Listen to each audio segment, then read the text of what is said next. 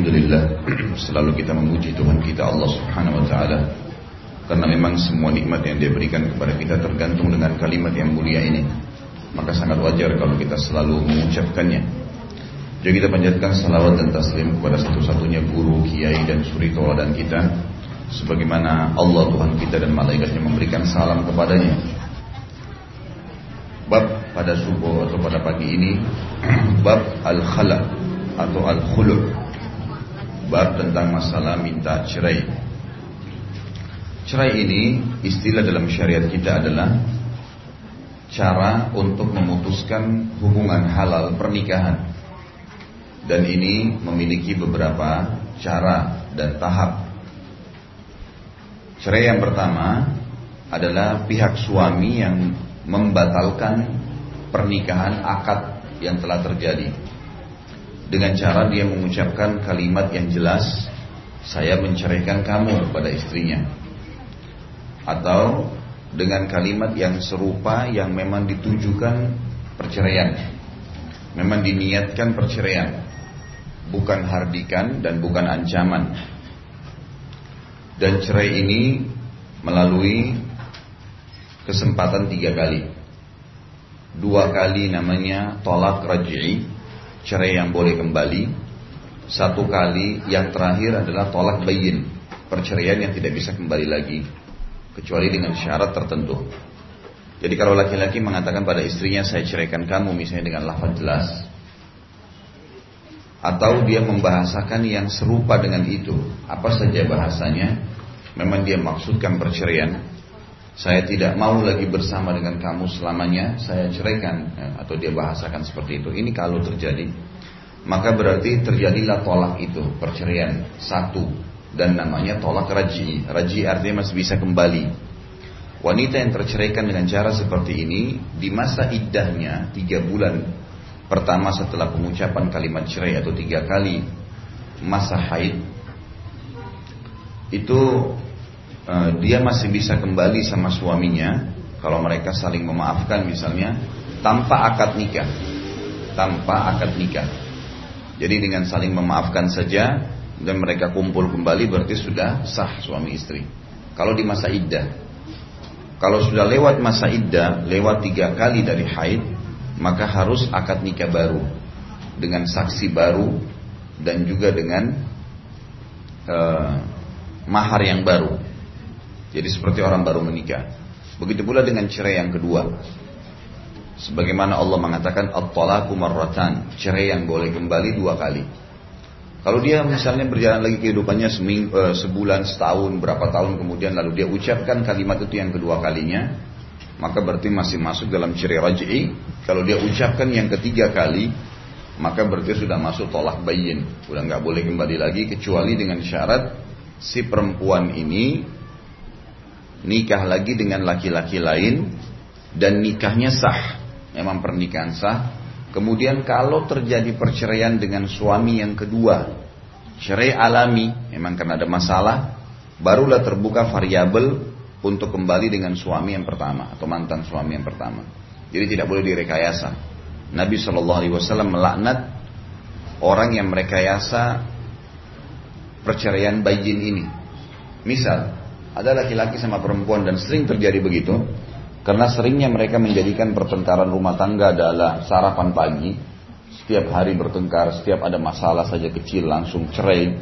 Pokoknya cerai ini sebuah ya, simbol di rumah, gitu kan. Menjadi kebiasaan baik istrinya mengatakan ceraikan saja saya, pulangkan saja saya, sudah langganan, jadikan sebagai senjata. Atau suaminya mengancam, kalau kau begini saya ceraikan, kalau kau begini saya ceraikan karena sebenarnya dalam syariat ini tidak boleh, tidak boleh ada kalimat ini.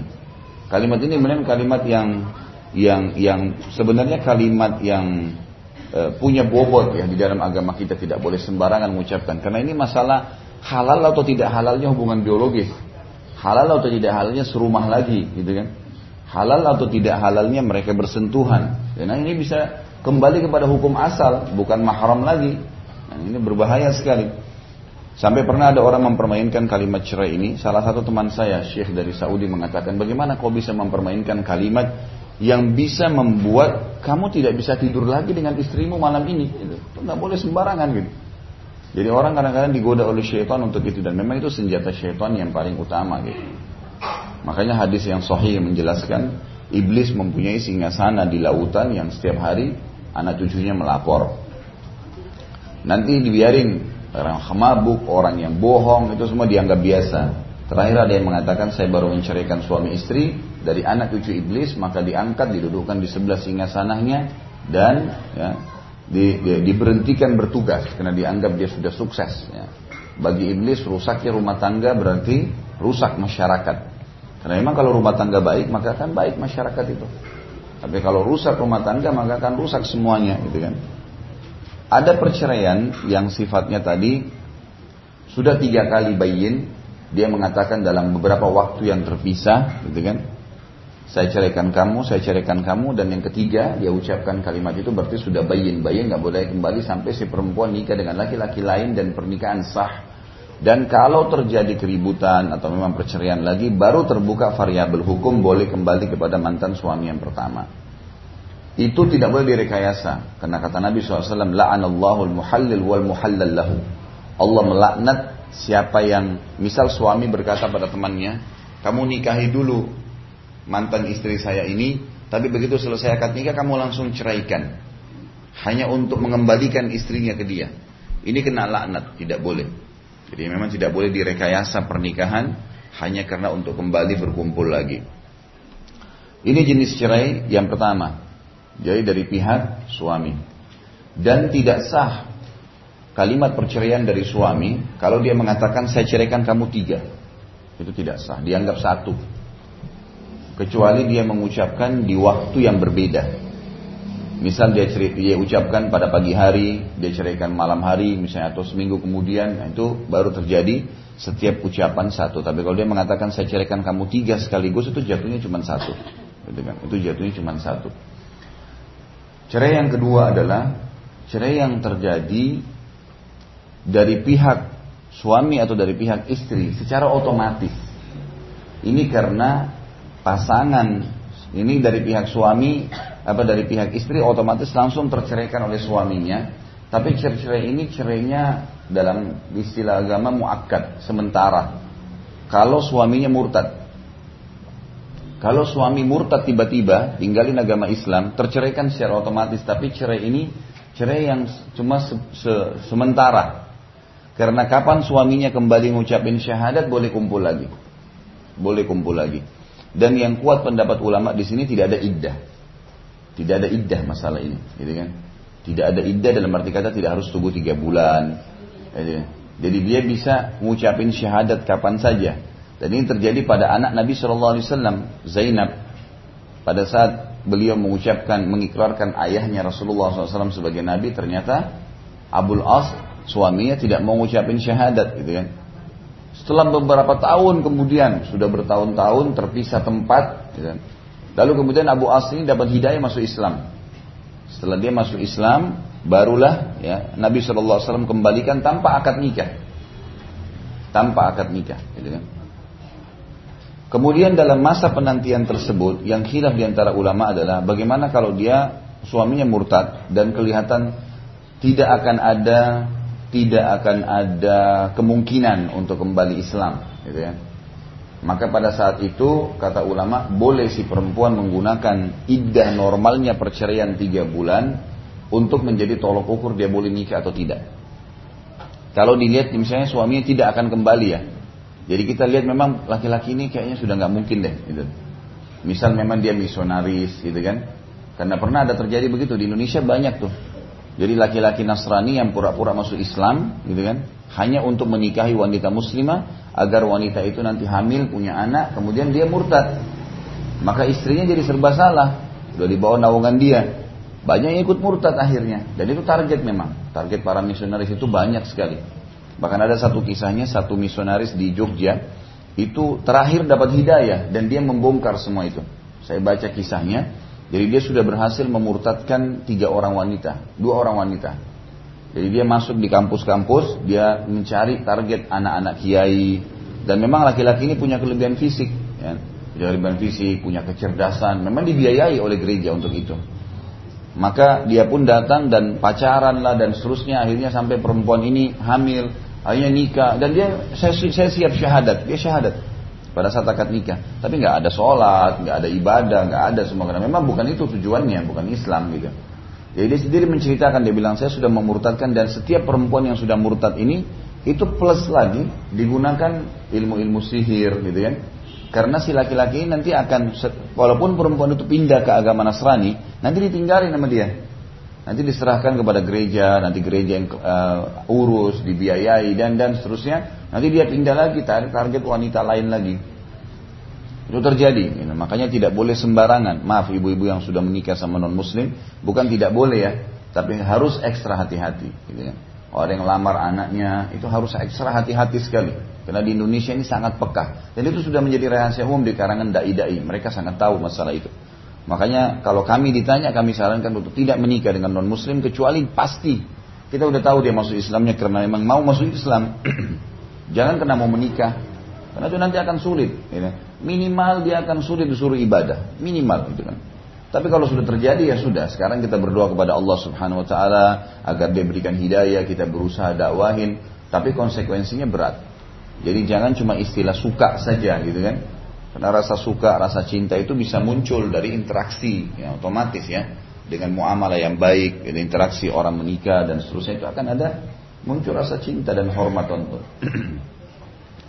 Akhirnya dengan dia menikah, setelah dia murtadkan dua orang, dia kemudian menikah lagi dengan satu wanita, ternyata wanita yang ketiga ini sangat soleha. Kisahnya begitu. Jadi selalu sholat malam, selalu mengaji, akhirnya setiap malam bangunin si suami ini gitu kan. Akhirnya dia bilang saya lama-lama tersentuh, tertanam Islam di dalam hati saya. Ini saya syahadat benar dan saya ungkapkan ke istri saya itu. Kalau saya sebenarnya misionaris, gitu kan. Begini, begini, begini ceritanya saya sudah murtadkan dua orang. Dan luar biasanya memang si perempuan itu mau menerima. Dia bilang sudahlah, kalau emang kau sekarang mau taubat benar, kau masuk Islam silahkan. Karena sudah diungkapin semua. Maka karena itulah dia membongkar di media dan akhirnya terbukalah program-program seperti ini.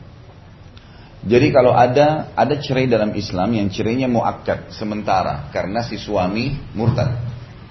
Berbeda hukumnya kalau si istri yang murtad.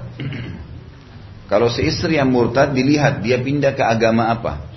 Kalau dia pindah ke agama ahli kitab, Yahudi atau Nasrani. Ya. Berarti tetap boleh mempertahankan rumah tangga. Karena dalam surah Al-Ma'idah ayat 5, boleh laki-laki muslim menikah dengan wanita ahli kitab. Ini. Sama aja bu. Ahli kitab tetap sama. Dari zaman dulu sampai menjelang hari kiamat ahli kitab sama. Semua yang mengaku pengikut Nabi Musa namanya Yahudi. Semua yang mengaku pengikut Nabi Isa adalah Nasrani. Dan itu tetap ahli kitab. Tidak pernah hukum mereka terhapus. Karena kalau kita mengatakan ahli kitab sekarang sama yang dulu beda, maka tidak ada yang beda. Dari sisi akidah mereka tetap meyakini Trinitas sebagai orang-orang Nasrani.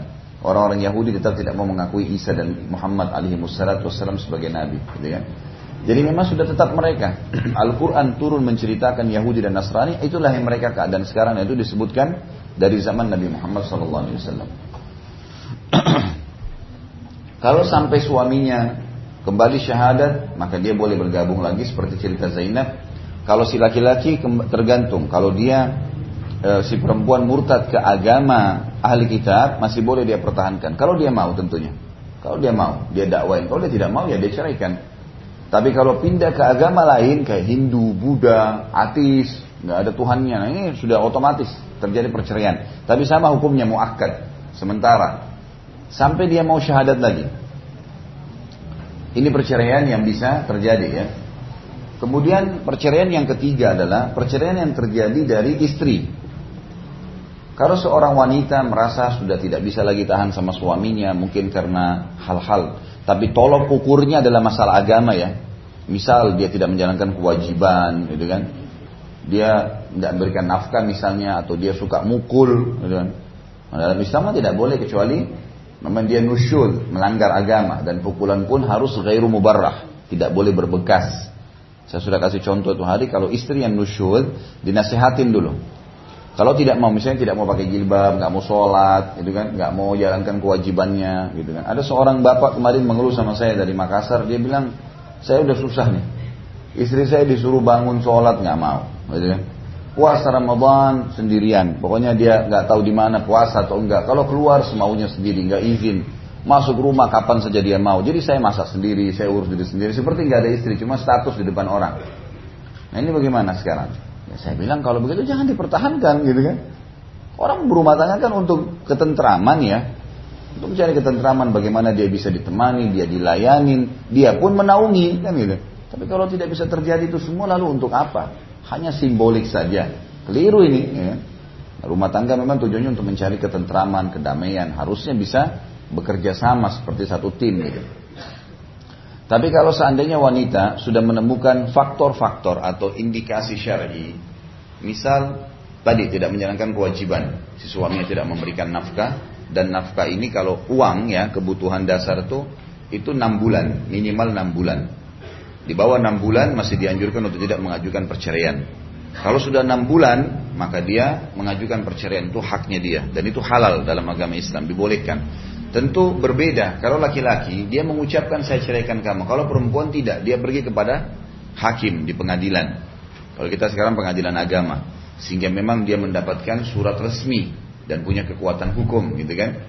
Maka dia pergi ke sana dan dia mengajukan ya, namanya khulu atau khala. Menarik haknya suami yang halal tadinya untuknya sehingga tidak jadi halal lagi, gitu kan?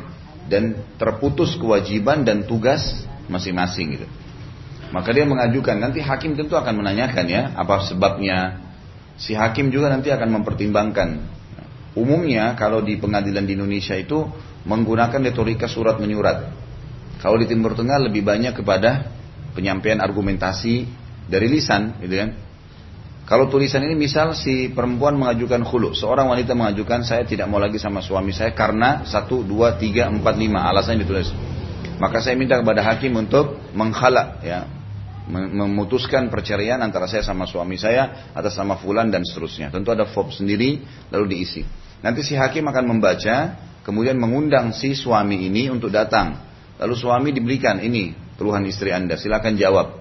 Nah itu. Nanti disuruh pulang, nanti dia jawab segala macam ya apa yang dia ini tidak benar karena ini, ini tidak benar karena ini. Nanti diundang lagi pada tanggal tertentu, lalu kemudian kembali lagi memberikan hakim, hakim berikan kepada si istri. Terus begitu, sampai nanti hakimnya melihat ke satu, satu keputusan. Kesimpulan dari beberapa surat saling balas ini, itu adalah apakah perempuan yang salah atau laki-laki yang salah. Kalau si perempuan dasarnya minta cerai tanpa sebab syar'i, misal hanya karena dia suka sama laki-laki lain, hanya karena misal suaminya nggak kaya misalnya, gitu kan? Yang dari awal dia sudah tahu, maka hakim akan mengeluarkan surat pun kalau si perempuan ini tidak mau namanya surat tolak bayin sugro. Surat perceraian bayin sebenarnya. Bayin itu yang tidak boleh kembali lagi ya. Tapi ada istilah dalam madhab syafi'iyah sugro, kecil. Karena dianggap perempuan ini memang mengada-ngada masalah, gitu kan? Maka tidak dikasih surat cerai yang tidak boleh kembali lagi. Dikasih surat cerai yang masih boleh kembali. Dikhawatirkan si perempuan ini cuma lalai pada saat itu. Tapi kalau dilihat dari indik dari surat yang saling balas tadi itu, ternyata memang suaminya terbukti zalim, suka mukul, nggak kasih nafkah, maka akan dikeluarkan surat tolak bayin kubra. Jadi surat perceraian yang bayin yang nggak boleh kembali lagi sampai si perempuan itu nikah sama laki-laki lain, gitu kan? Dan ini termasuk uh, hal yang harus difahamin berhubungan dengan masalah cerai tersebut. Kemudian ada juga cerai yang lain. Ya. Cerai ini yang tidak boleh kembali. Ya. Cerai tidak boleh kembali itu kalau seandainya suami istri saling nuduh. Misal si istri ya, si istri si suami mengatakan nih istri saya selingkuh nih sama perempuan laki-laki lain. Saya tahu gini gini gini gini, misal. Maka si perempuan membela diri mengatakan tidak, saya tidak saya tidak lakukan itu. Maka caranya adalah Didatangkan keduanya di depan hakim. Pernah terjadi di zaman Nabi SAW begitu. Ada satu laki-laki, sahabat, dia rupanya menemukan istrinya selingkuh. Menurut bahasa dia. Dan memang kita dalam riwayat ini tidak disebutkan siapa yang benar. Tapi yang jelas si suami ngotot, istri saya ini saya dapatkan selingkuh. Si perempuan ngotot mengatakan tidak, saya tidak lakukan. Maka Nabi SAW waktu mereka datang mengeluh, menasihatin. Ini hati-hati nih. Pasti ada di antara kalian yang dusta. Dan ingat, azabnya Allah di akhirat lebih berat daripada azab di dunia, gitu kan? Siapa pun dusta pasti kena hukuman di dunia, kena hukuman di akhirat tuh. Nggak boleh. Lebih baik ngaku karena pernah ada sahabat yang lain Rupanya istrinya melakukan perbuatan itu tapi ngaku. Akhirnya sama suaminya dimaafin. Dan Nabi SAW tidak ceraikan mereka. Gitu kan?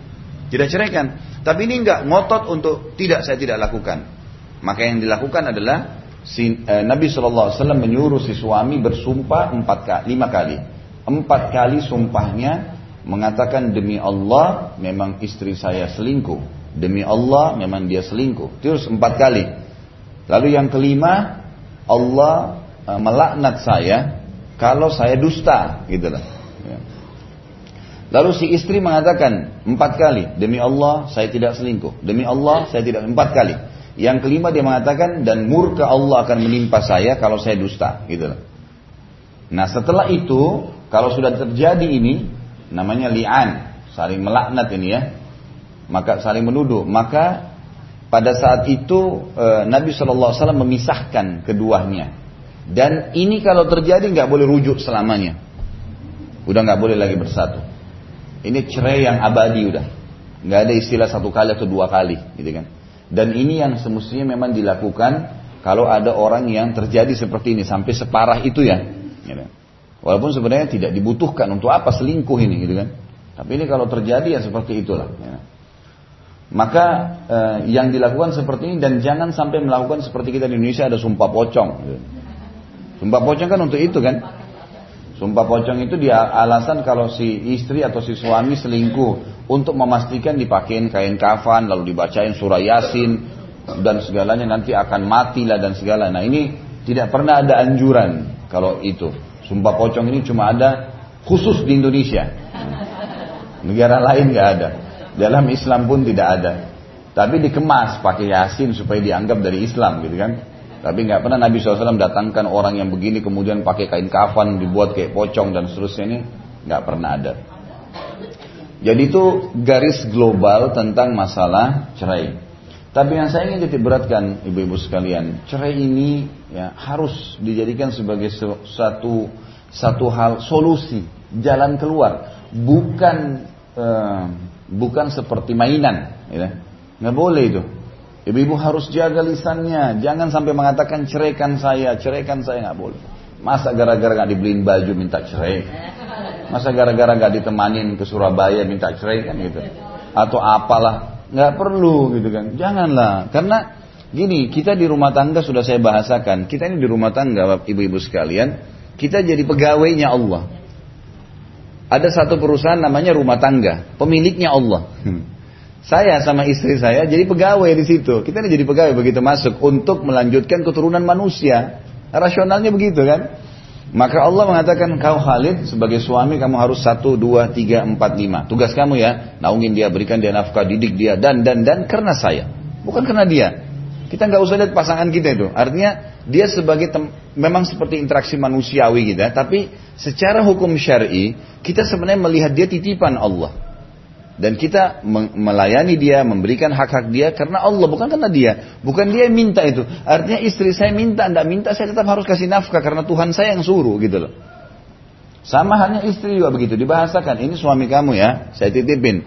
Layani dia, cuci bajunya, layani apalah yang Allah perintahkan yang baik-baik untuk dia yang tidak melanggar syari, gitu kan? Maka karena saya saya akan kasih pahala, gitu kan?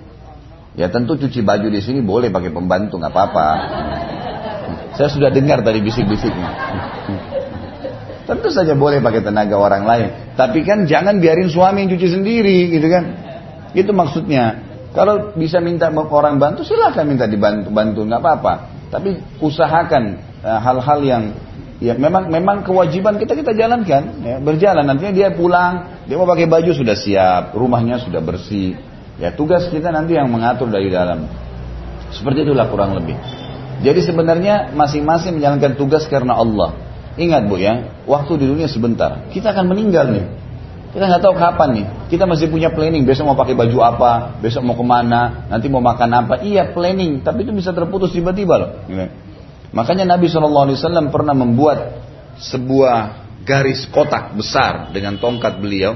Beliau keluar dari masjid lalu buat kotak. Beliau mengatakan inilah lingkup kehidupan manusia. Ini hidupannya. Lalu beliau mengatakan di garis-garis panjang dari luar kotak itu di bawah kaki beliau, di garis melewatin kotak itu sampai lewat Jadi kotak itu dilewatin dari bawah sampai ke atas sekali. Kata Nabi SAW, ini angan-angan manusia. Melampaui batas hidupnya. Saya mau begini, saya mau begini, saya mau begini. Macam Dia kayak tidak sadar gitu. Maka Nabi SAW tiba-tiba mengagetkan sahabat dengan tongkat beliau menarik dengan keras sampai tanah terbongkar. Jadi tadinya cuma garis biasa ya. Kalau ini enggak dengan keras beliau tarik dari sebelah kanan, memotong garis kotak, memotong garis tengah tadi lalu mengatakan ini mati akan memutus angan-angannya. Orang tidak selamanya, ibu-ibu jangan berpikir nanti saya masuk ruangan ICU baru mati. Enggak. Ada orang ditabrak lalat di jalanan mati. Loh iya. Cuma jadi sebab saja. Maksudnya dia jalan ada lalat mati. Memang gitu. Ajalnya datang gitu kan. Tiba-tiba lemas. Banyak tuh. Ya. Jadi memang kita tidak pernah tahu. Jadi jangan jangan terlalu angan-angan terlalu jauh nih.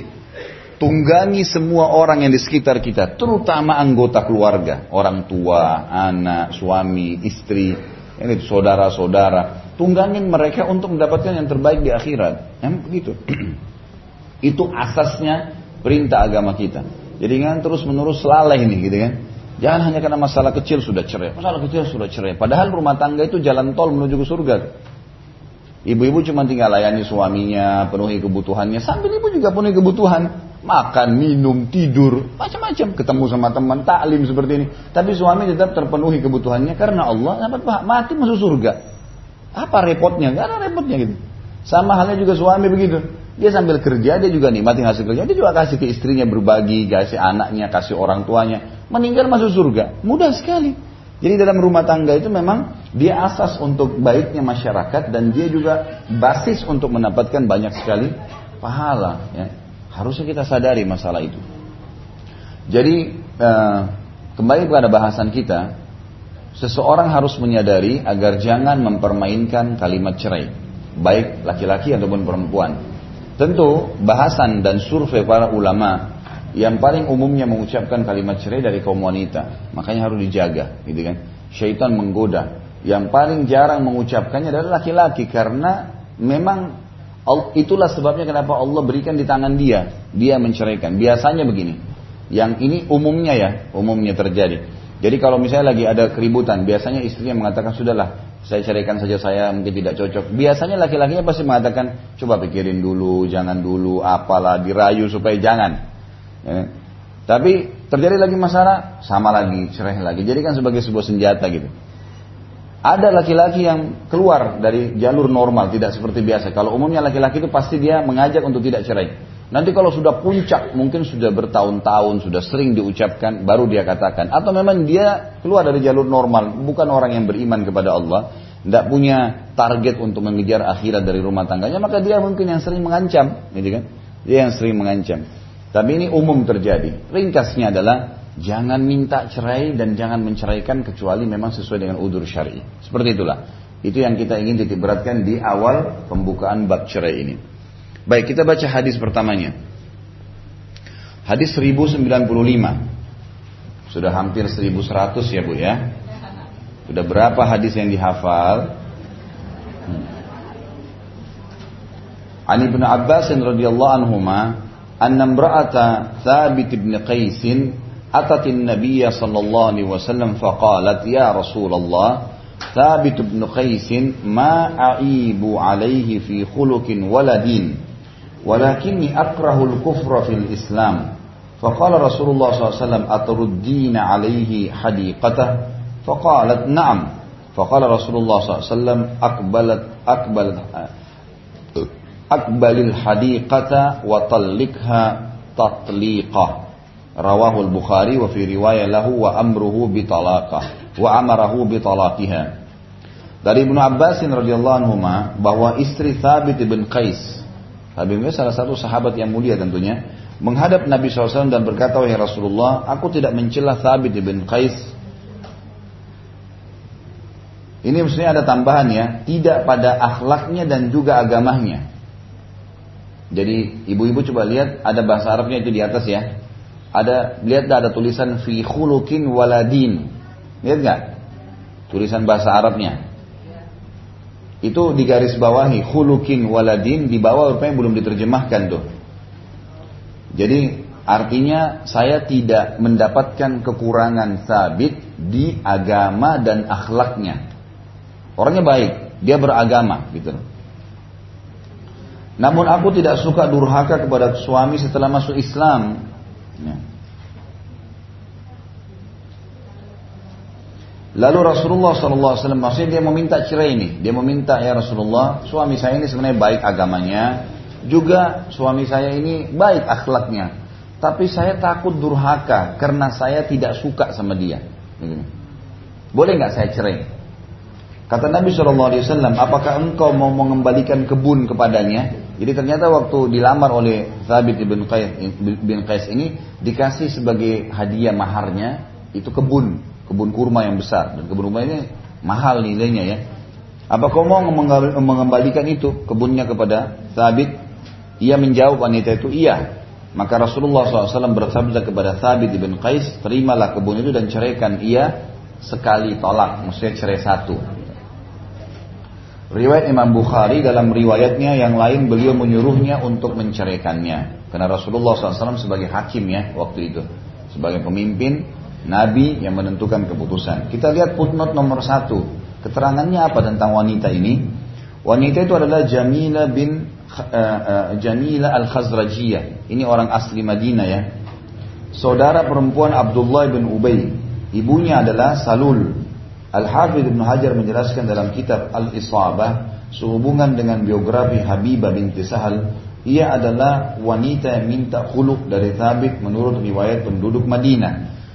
Boleh jadi ia dan Jamila sama-sama wanita minta khuluk dari Thabit. Ibnu Qayyim berkata, hadis ini menunjukkan kebolehan khuluk. Namun ada sekelompok ulama yang melarangnya dan mereka menyalahi nas dan ijma. Allah Subhanahu wa taala telah berfirman, fala junah alaihi ma fi maftadat bih. Jika kalian khawatir bahwa keduanya suami istri tidak dapat menegakkan hukum-hukum Allah, maka tidak ada dosa atas keduanya tentang bayaran yang diberikan oleh istri untuk menebus dirinya. Artinya untuk bercerai, ya, untuk bercerai. Jadi ini bab minta cerai ya ini. Bolehkah minta cerai? Itu dulu kita bahas. Nanti ada bab setelahnya bab cerai secara umum. Kita sedang membahas bolehkah seorang wanita minta cerai maka hadis ini menjelaskan kepada kita yang pertama adalah kisah tentang adanya sahabiat bernama Jamilah yang dia menikah dengan Thabit ibn Qais. Thabit ibn Qais ini disebutkan dalam biografinya, beliau memiliki poster tubuh maaf yang pendek dan berkulit agak gelap. Gitu. Sehingga pada saat setelah masuk Islam, sering kali kalau Thabit ibn Qais ini jalan dengan sahabat-sahabat Nabi yang lain, kelihatan punya kekurangan fisik. Dan si perempuan ini punya kelebihan fisik. Awalnya dia menikah karena oh Islam deh, sama-sama Islam gitu. Jadi bukan karena ada faktor sesuatu yang mendorong dia selain itu. Makanya tadi dia bilang, saya nggak dapat kekurangan di agama dan akhlaknya. Tapi saya bermasalah di fisiknya. Jadi setiap kali bahasanya itu kalau mau disentuh merasa nggak nyaman gitu. Ya, merasa dan selalu dihantui dengan itu.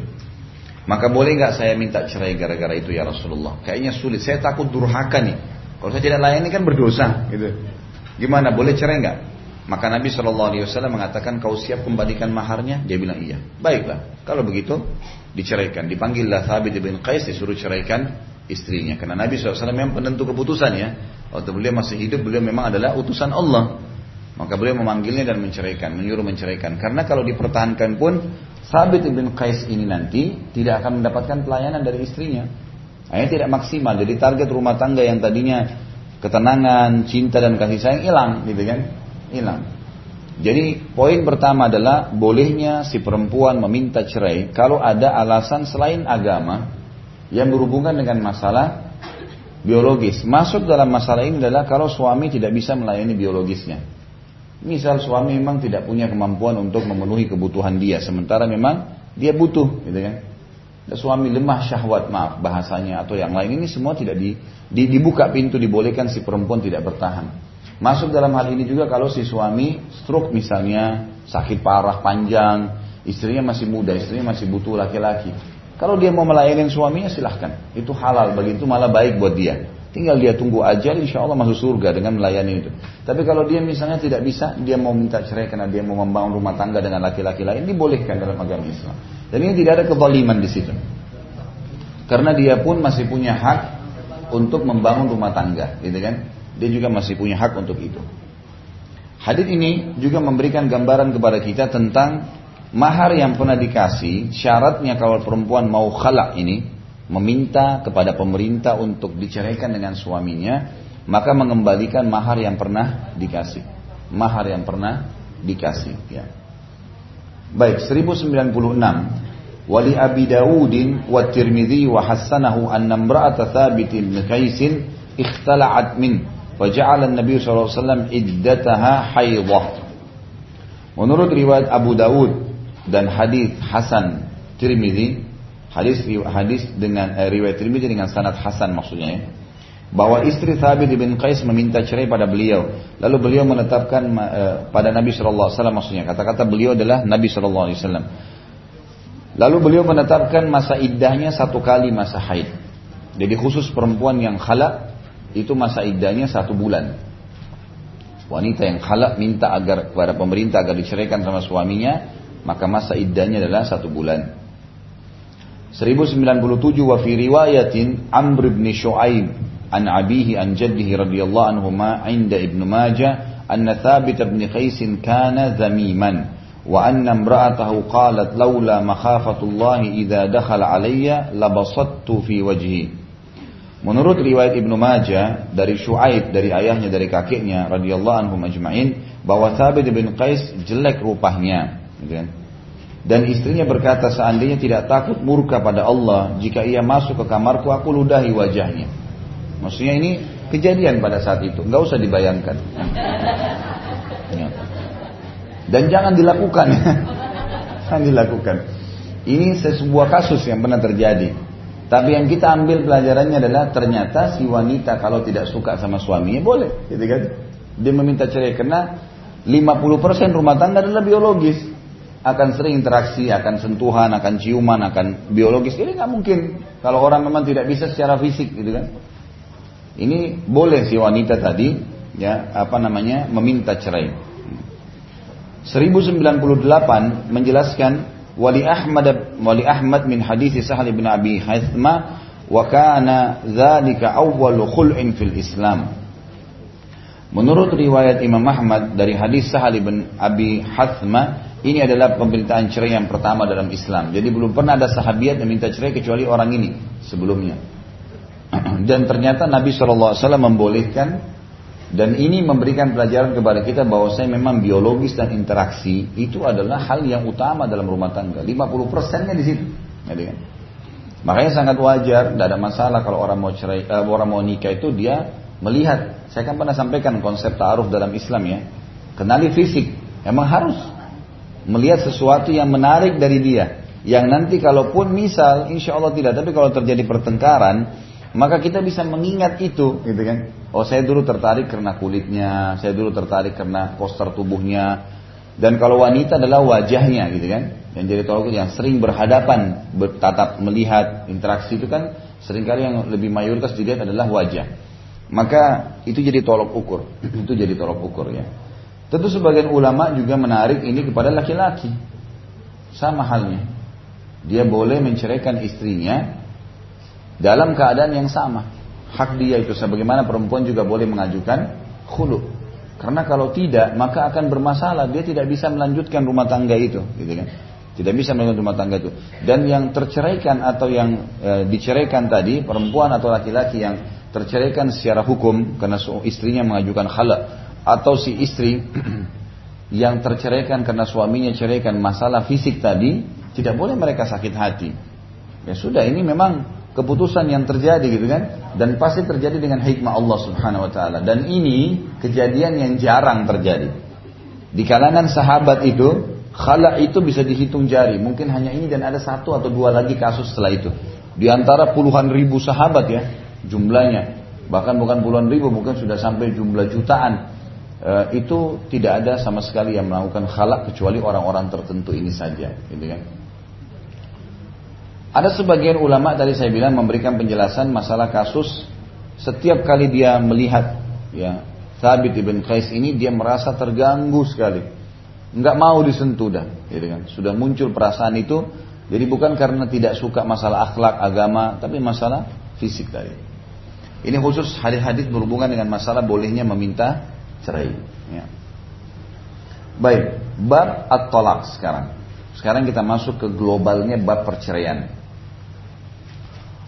Hadis pertama bab cerai ini nomor 1099 wa an ibnu Umar radhiyallahu anhuma qala qala Rasulullah sallallahu alaihi wasallam abghadul halali ila Allah talaq rawahu Abu Dawud wa Ibnu Majah wa sahahu al-Hakim wa rajjahu Abu Hatim wa irsala dari Ibnu Umar radhiyallahu anhu bahwa Rasulullah sallallahu alaihi wasallam bersabda perbuatan halal yang paling dibenci Allah adalah cerai riwayat Abu Dawud dan Ibnu Majah hadis sahih menurut Hakim Abu Hatim lebih menilainya hadis mursal jadi Allah Subhanahu wa taala menghalalkan cerai sebagai solusi.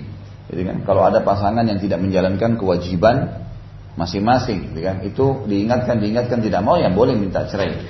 Atau kasus tadi seperti Jamila Al-Khazrajiyah yang tadi minta cerai dari uh, Thabit ibn Qais, gitu kan.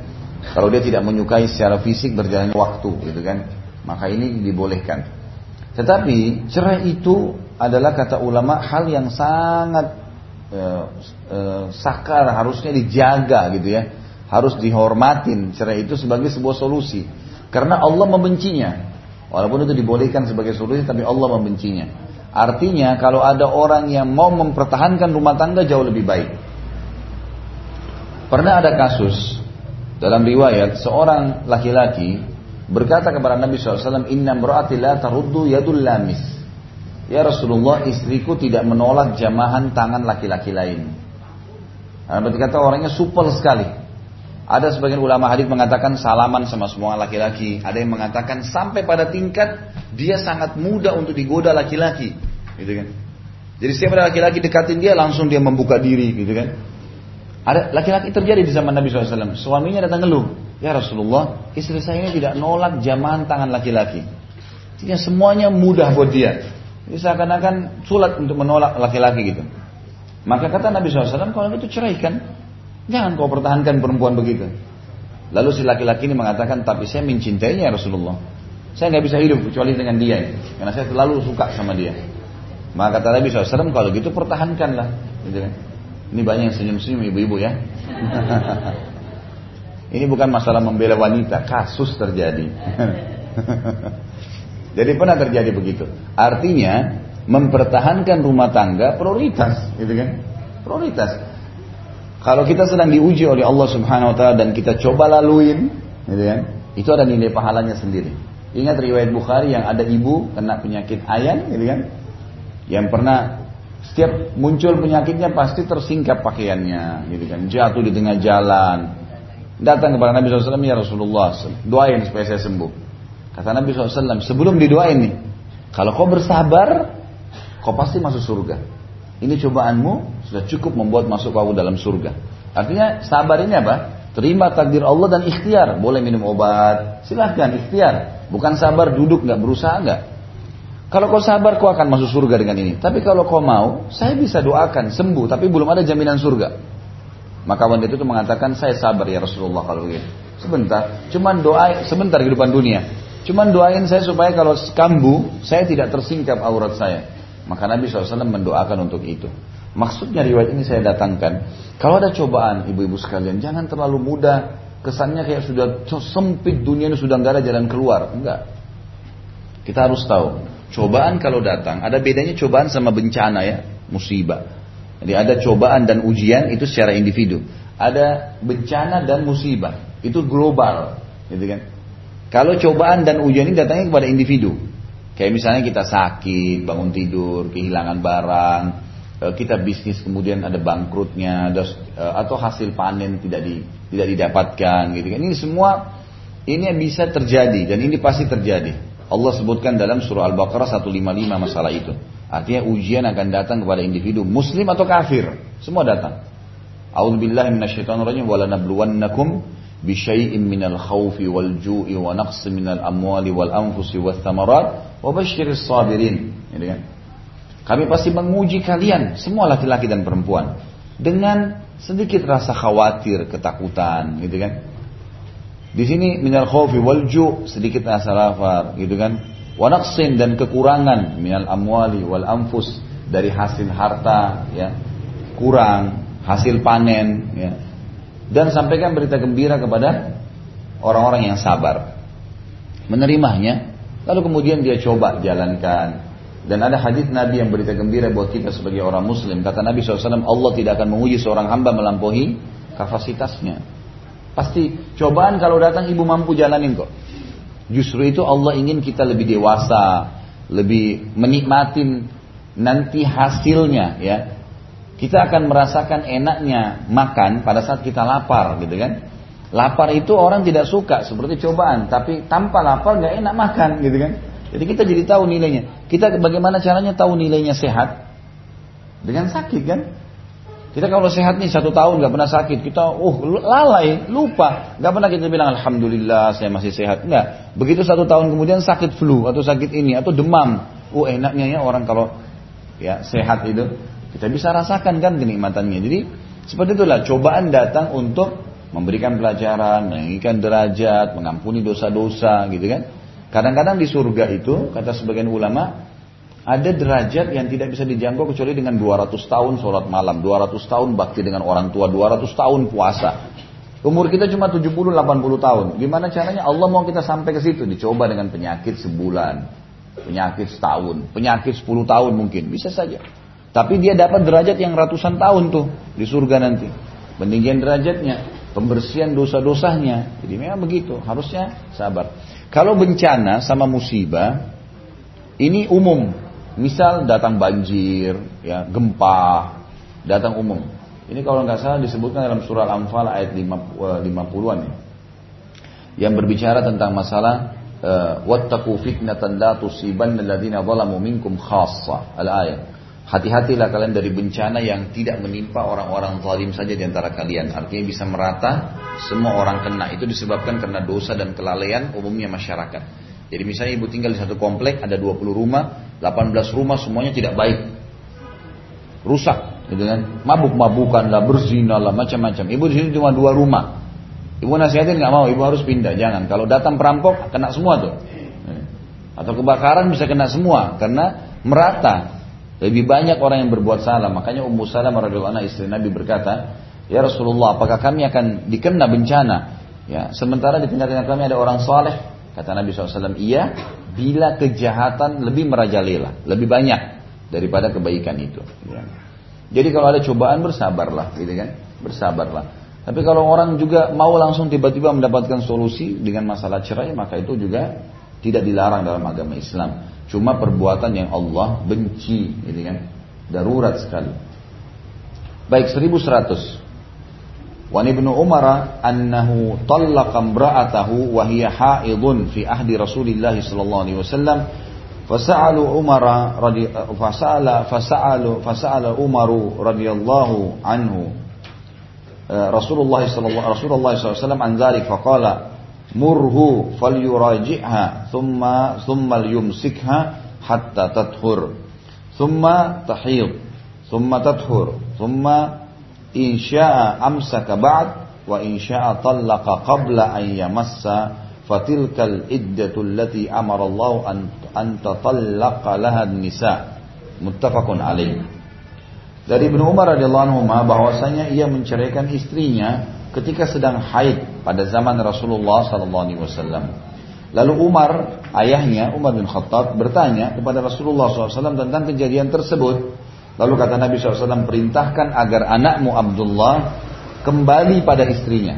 Tarik kembali istrinya itu yang dia sudah ceraikan tadi lagi haid, ditarik kembali. Kemudian menahannya hingga masa suci. Berkumpul dengan dia di masa suci.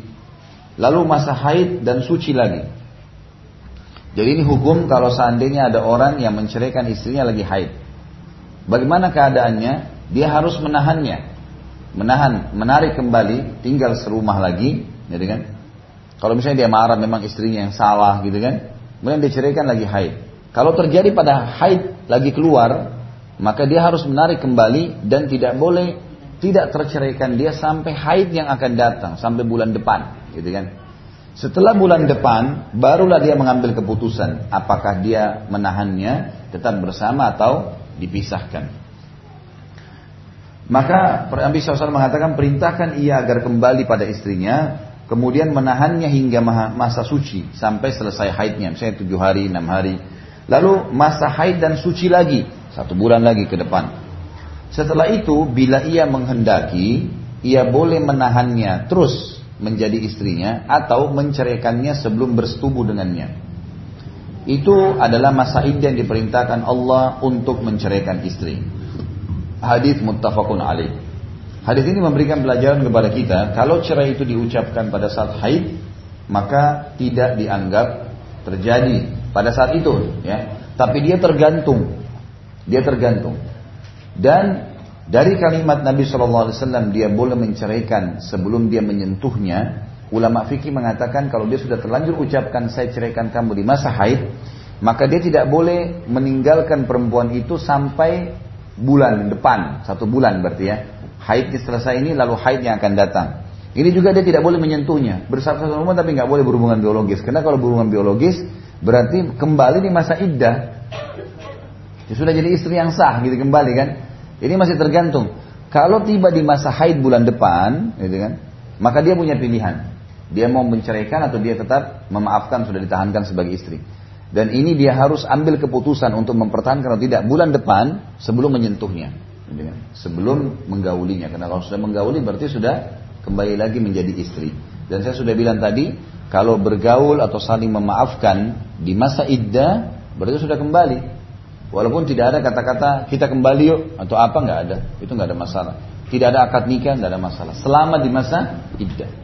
Dan perempuan yang diceraikan lagi haid iddahnya satu bulan ini iddahnya satu bulan ini.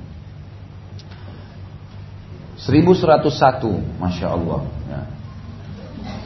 Wa fi riwayat li muslimin murhu falyuraji'ha thumma thumma yutal thumma thumma thumma yutalliqha qahiran aw hamila Menurut riwayat Imam Muslim, perintahkan ia kembali kepadanya kemudian menceraikannya ketika masa suci atau hamil. Gitu kan. Hadis ini memberikan pelajaran kepada kita bolehnya menceraikan istri kalau lagi hamil. Karena di sini dikatakan oleh Nabi oleh Nabi Shallallahu Alaihi Wasallam perintahkan anakmu Abdullah wahai Umar kembali dengan istrinya sampai dia selesai suci, gitu kan?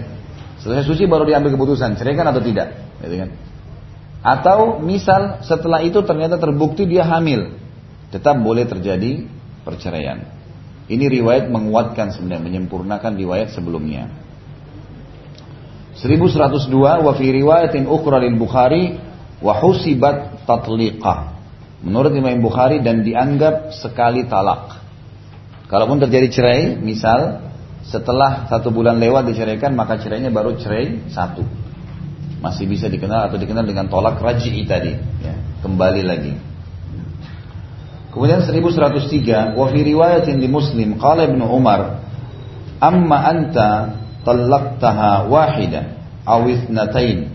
Fa inna Rasulullah SAW amarani an uraji'aha thumma amsikaha hatta tahida haidatan ukhra thumma umhilaha hatta tathur thumma utalliqaha qabla an amassaha wa amma anta talaqtaha thalathan faqad asaita rabbaka fima amaraka bihi min talaq min talaq imra'atik. Saya baca dulu ada footnote nomor satu tadi di hadis 1102 yang belum kita baca. Nama istri Ibnu Umar adalah Aminah binti Gifar. Satu pendapat mengatakan namanya adalah Al-Nawar. Kalimat wa hubisat ya, tatliqun uh, tatliqatun dalam riwayat Bukhari ya, yang disebut dengan hubisat alayya bitolakatin Jumhur ulama maksudnya ini tertahan e, tertahan perceraiannya atau e, diceraikan dengan hitungan satu cerai. Jumhur ulama, mayoritas ulama berpegang pada hadis ini dalam menetapkan tolak bid'ah.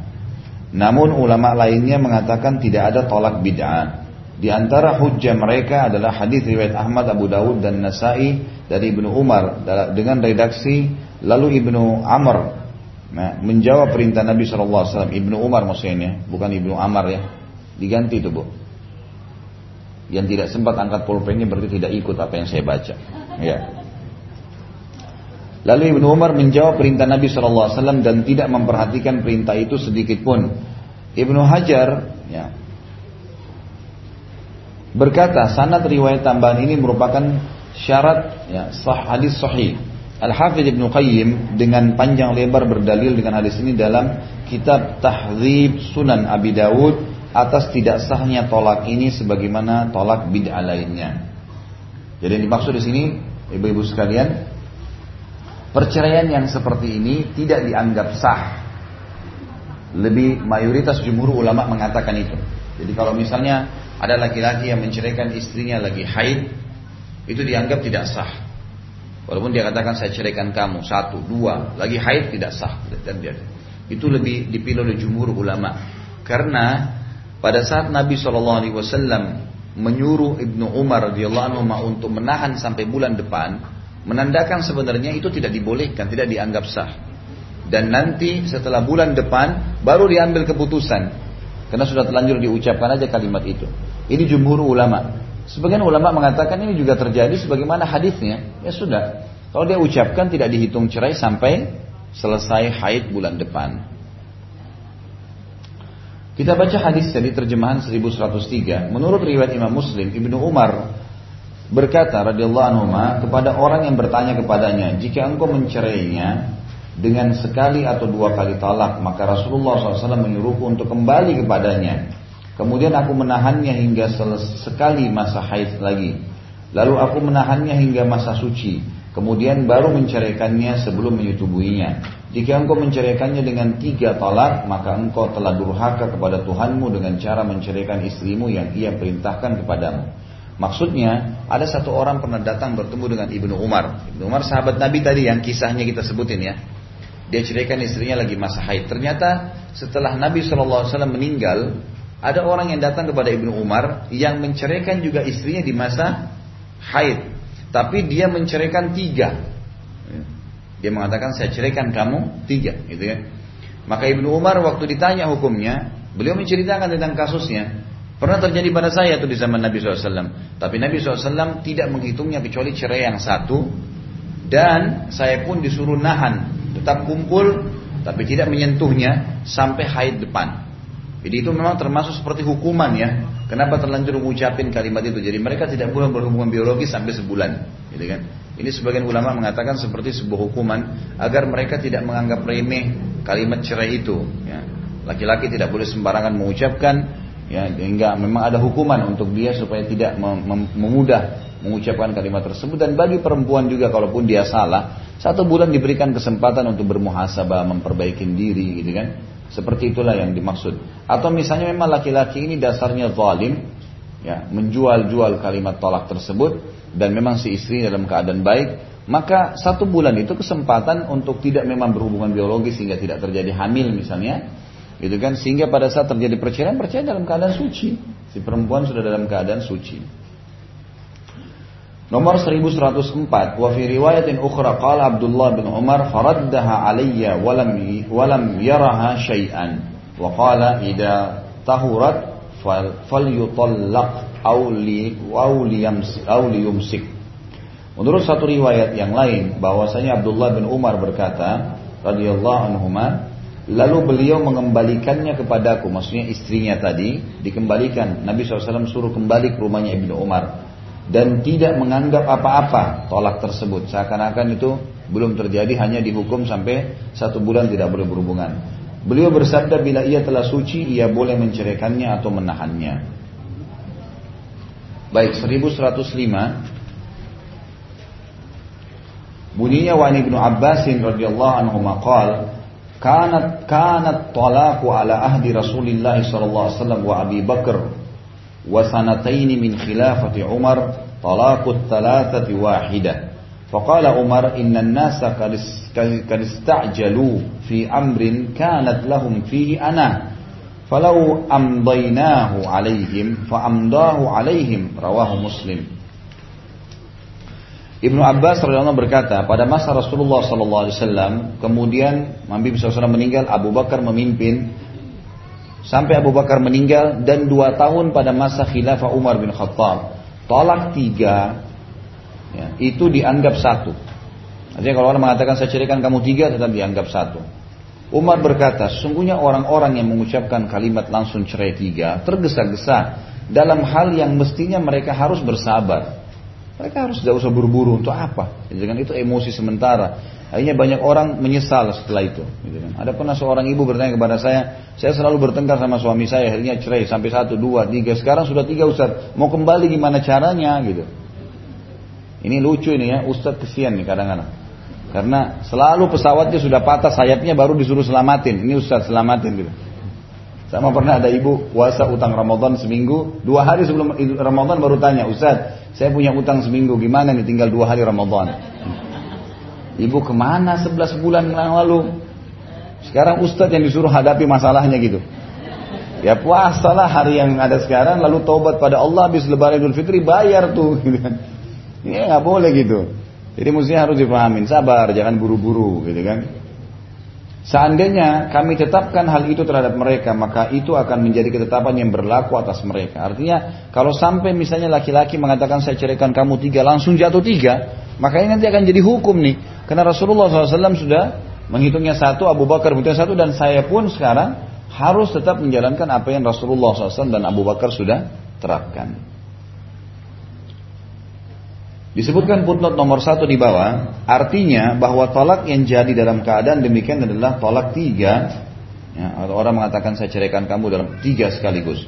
Pada masa Rasulullah SAW Abu Bakar dan awal pemerintahan Umar, tolak dengan cara demikian dihukumi sebagai tolak satu. Al-Hafidh Ibnu Hajar menjelaskan dalam Fathul Bari, Fathul Bari nama e, buku yang ditulis untuk menjelaskan lebih jauh Sahih Bukhari ya. Sebagian ulama yang menyatakan haram dan nikahnya masih sah mengatakan bahwa apabila seseorang mentalak tiga sekaligus maka tolaknya dihukumi sebagai tolak satu. Ini adalah pendapat Muhammad bin Ishaq dengan berhujjah dengan hadis Rukana. Hadis yang tadi di atas ya. Sedangkan hadis ini merupakan dalil nas dalam masalah yang tidak dapat ditakwil dengan riwayat yang lain. Pendapat ini dikutip dari Ali ibn Mas'ud, Abdullah Abdurrahman ibn Auf, Az-Zubair dikutip juga oleh Al-Mundiri dari murid-murid Ibnu Abbas seperti Atta, Taus dan Amr bin Dinar. Ibnu Qayyim juga berkata, Khalifah uh, Ibnu Qayyim juga berkata, Khalifah Rasulullah sallallahu alaihi wasallam ini maksudnya Umar dan seluruh sahabat pada masa itu dan pada masa tiga tahun pertama masa pemerintahannya masih berpegang kepada pendapat ini. Dan seandainya ada orang yang hendak menghitung mereka satu persatu yang berpendapat bahwa tiga talak sebagai talak satu niscaya mereka berjumlah lebih dari seribu orang. Sebagaimana disebutkan oleh Yunus bin Bakar dari Ibnu Ishaq. Seluruh sahabat sejak pemerintahan Abu Bakar As-Siddiq sampai tiga tahun pertama masa pemerintahan Umar bin Khattab berpendapat bahwa talak tiga sekaligus dinilai sebagai talak satu. Ijma ini, kesepakatan ini lebih kuat dan lebih sahih daripada ijma yang dikemukakan oleh pihak lain bahwa telah terjadi ijma sejak pemerintahan Umar sampai sekarang bahwa talak tiga sekaligus dinilai sebagai talak satu. Sebab dalam setiap periode pasti ada imam atau ulama yang berfatwa bahwa talak tiga sekaligus dinilai sebagai talak satu. Jadi ini kurang lebih gambarannya tentang tolak itu dihitung tetap satu walaupun dia mengucapkan tolak tiga. Kecuali tadi saya bilang di awal pertemuan ya, di waktu yang berbeda. Saya ceraikan kamu, terjadilah satu. Dia ucapkan lagi misalnya walaupun hari yang sama, malam, saya ceraikan kamu, itu sudah dua tuh. Yang dimaksud di sini adalah kalau dia bilang saya ceraikan kamu tiga, nah itu tidak itu tidak terjadi kecuali satu. Ya, kalau dia mengucapkan tiga langsung itu tetap satu. Tapi kalau dia ucapkan satu-satu waktu yang terpisah, walaupun hari yang sama itu berarti jadi terjadi. 1106 Wan Mahmudin Wan Mahmud bin Labid radhiyallahu anhu qala akhbara Rasulullah sallallahu alaihi wasallam an rajulin talaqa imra'atahu thalatha tatliqatin jami'an فقام غضبان ثم قال أيلعب بكتاب الله وأنا بين أظهركم حتى قام رجل فقال رسول الله صلى الله عليه وسلم ألا أقتله ألا أقتله رواه النسائي ورواته موثوقون atau Musa oh ya Mausukun ini. Mahmud bin Labib radhiyallahu anhu berkata Rasulullah SAW pernah diberitahu tentang seorang laki-laki yang menceraikan istrinya tiga tolak dengan sekali ucapan. Maka dia, dia katakan saya ceraikan kamu tiga, gitulah. Beliau berdiri dengan sangat marah Nabi SAW dan berkata, apakah ia mempermainkan kitab Allah padahal aku masih ada hidup di antara kalian? Sampai ada seorang laki-laki yang berdiri dan mengatakan, wahai Rasulullah, apakah anda mengizinkan aku membunuhnya? Perlu nggak dibunuh orang ini? Ngawur nih. Katakan saya ceraikan kamu tiga. Sementara itu tidak ada dalam kitabullah. Maka hadis ini riwayat Imam Nasai dan para perawinya dapat dipercaya. Maksudnya adalah uh, Nabi Shallallahu Alaihi sahabat ini marah dengan perilaku itu karena Nabi SAW dibuat marah. Tapi tentu tidak tidak terjadi ya, tidak dibunuh orang itu. Cuman ini peringatan keras atau tegas dalam agama kita. Tidak putut nomor satu kalimat ya, Ayul abu bi kitabillah apakah dipermainkan kitabnya Allah? Diriwayatkan juga oleh Ad-Darul Qutni dari Ali. Yang dimaksud dengan kitab Allah adalah firman Allah At-Talaqu marratan dalam surah Al-Baqarah 229 sampai 231 yang berarti perceraian itu dua kali. Maksudnya diucapkan di waktu yang terpisah. Dan setiap kalimat perceraian itu ada masa iddah kan gitu Masa iddah tiga bulan itu tiga kali masa id, masa untuk bermuhasabah, memperbaiki kesalahan-kesalahan, yang benar memaafkan, yang salah meminta maaf, supaya selesai masalahnya gitu. Dalam ayat-ayat tersebut Allah menyatakan bahwa tolak yang diperbolehkan bagimu adalah satu kali tolak setelah satu tolak yang pertama dan yang dikehendaki Allah dengan marratan atau e, tolak itu dua kali ialah bukanlah dua tolak sekaligus Sebagaimana firman Allah dalam ayat lain.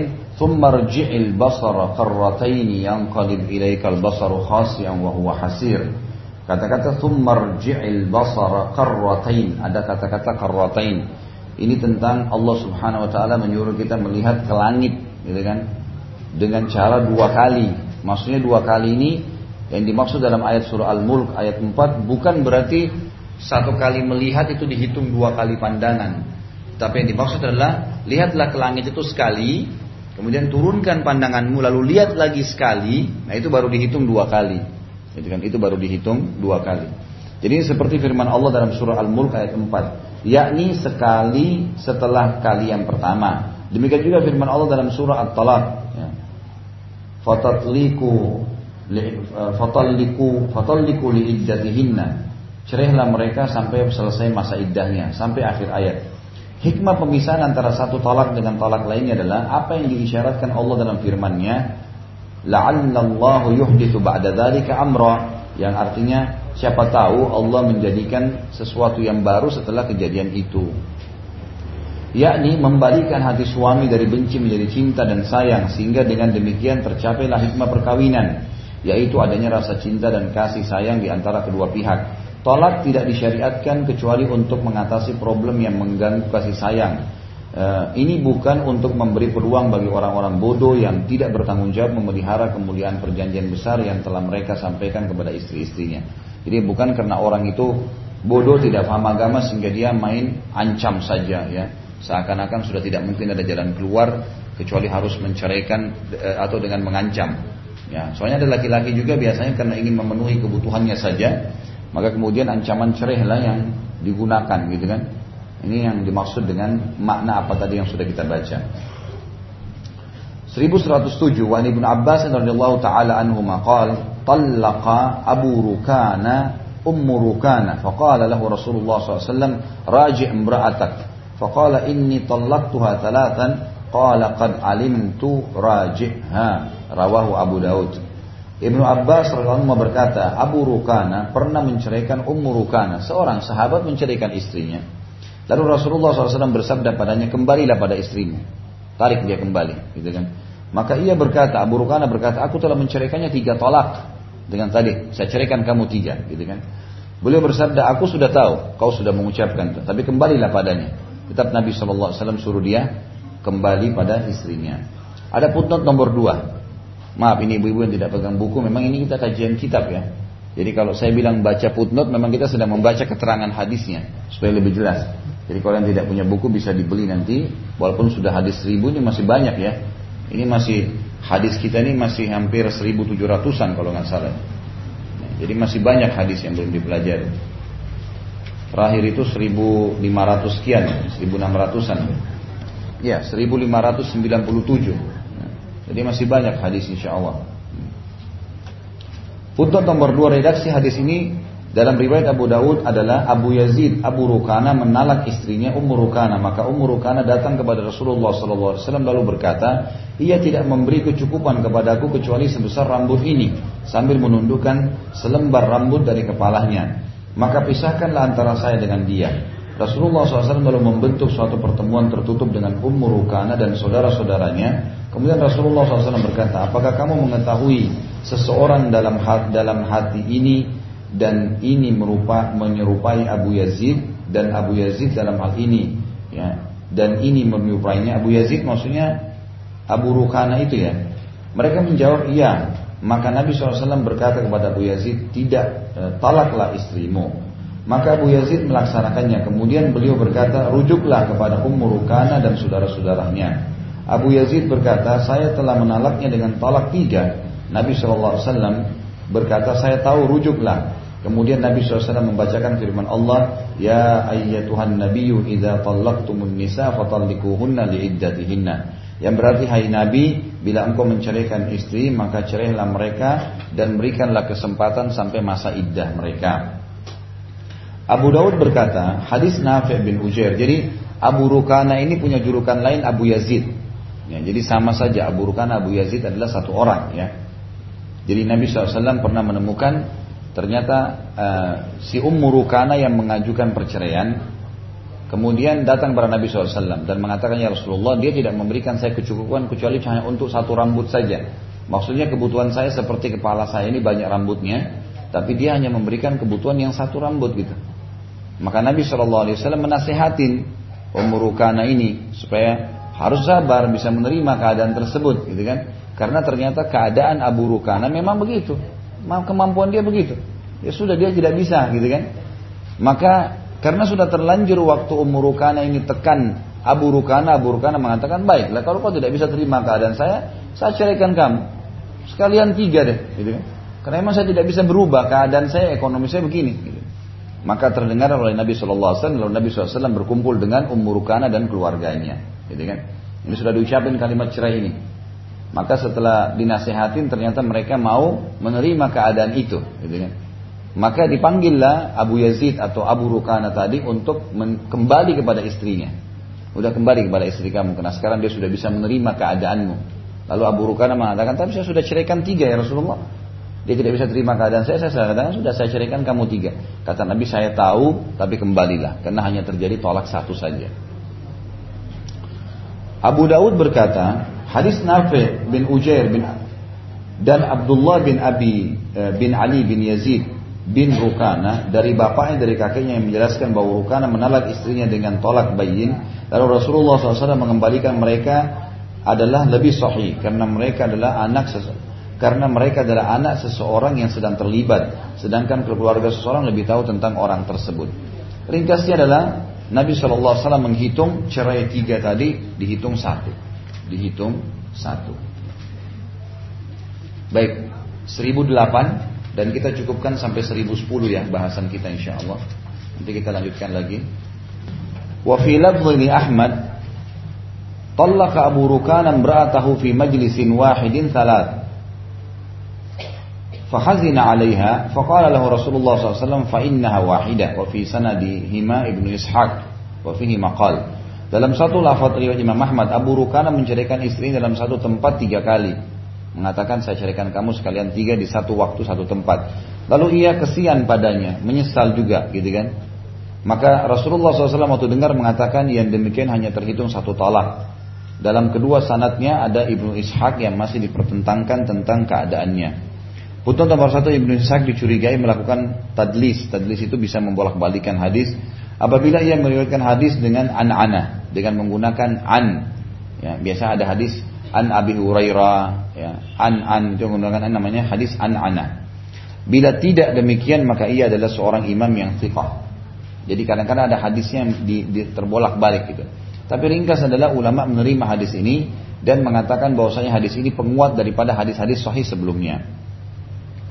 1109 waqad rawa Abu Dawud min wajhi akhar ahsana minhu. Abu anna anna rukana talaqa imra'atahu Suhaimatal batta. Faqala wallahi ma aradtu biha illa wahida. Faraddaha ilaihi an-nabiy sallallahu alaihi wasallam Abu Daud meriwayatkan dari jalan lain yang lebih baik dari hadis tersebut, maksudnya lebih baik jalurnya, bahwa Rukana menceraikan istrinya, Suhaima namanya, dengan tolak sekalian tiga. Lalu berkata demi Allah si Abu Rukana berkata aku tidak memaksudkan kecuali satu satu tolak saja. Maka Nabi SAW mengembalikan istrinya kepadanya. Nabi SAW mengembalikan istrinya padanya. Jadi ini bahasan kita insya Allah kita akan lanjutkan pertemuan akan datang nanti dengan hadis 120 eh, 1120 eh, sampai selanjutnya. Sampai sini ada yang mau bertanya?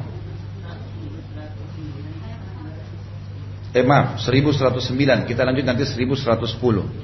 Ya.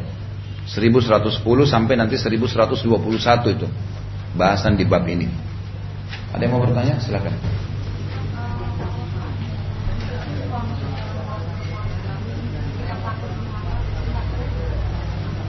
Kalau kalau dia memang menganggap itu, kalau memang dia menganggap dia tidak bisa, itu boleh. Tetapi di sini sama tadi kasusnya, tidak boleh tergesa-gesa. Tidak boleh tergesa-gesa. Karena gini, sesuatu yang kita bisa tahu itu baik atau tidak setelah kita mencobanya, gitu kan? Setelah kita mencobanya. Kalau kita mencobanya, maka secara otomatis kita baru tahu gitu. Tapi kalau misal sudah terjadi, kemudian pada saat berjalan dianggap memang tidak bisa, itu boleh masuk dalam bab tadi bolehnya minta cerai itu. Ya, ini bukan masalah takut, bukan masalah takut. Memang dia temukan kendala. Jadi tadi eh, istri si siapa namanya si istrinya Sabit bin Qais itu memang dia sudah menjalani rumah tangga dan itu sebagian uh, sebagian uh, ulama mengatakan sudah bertahun-tahun. Jadi setiap kali datang sudah berhubungan biologis, sudah sering tapi setiap kali dia melakukan itu dia merasa orang ini terlalu jelek buat dia gitu loh. Dengan kondisi dia secara fisik yang lebih baik daripada itu. Nah setelah menjalani dan ternyata dia temukan memang bertahun-tahun gak bisa maka seperti itu. Tapi kalau belum terjadi lalu minta cerai ini nggak boleh. Ada ada nanti bahasan tidak bolehnya meminta cerai tanpa udur syar'i. Nggak boleh meminta cerai tanpa udur syar'i.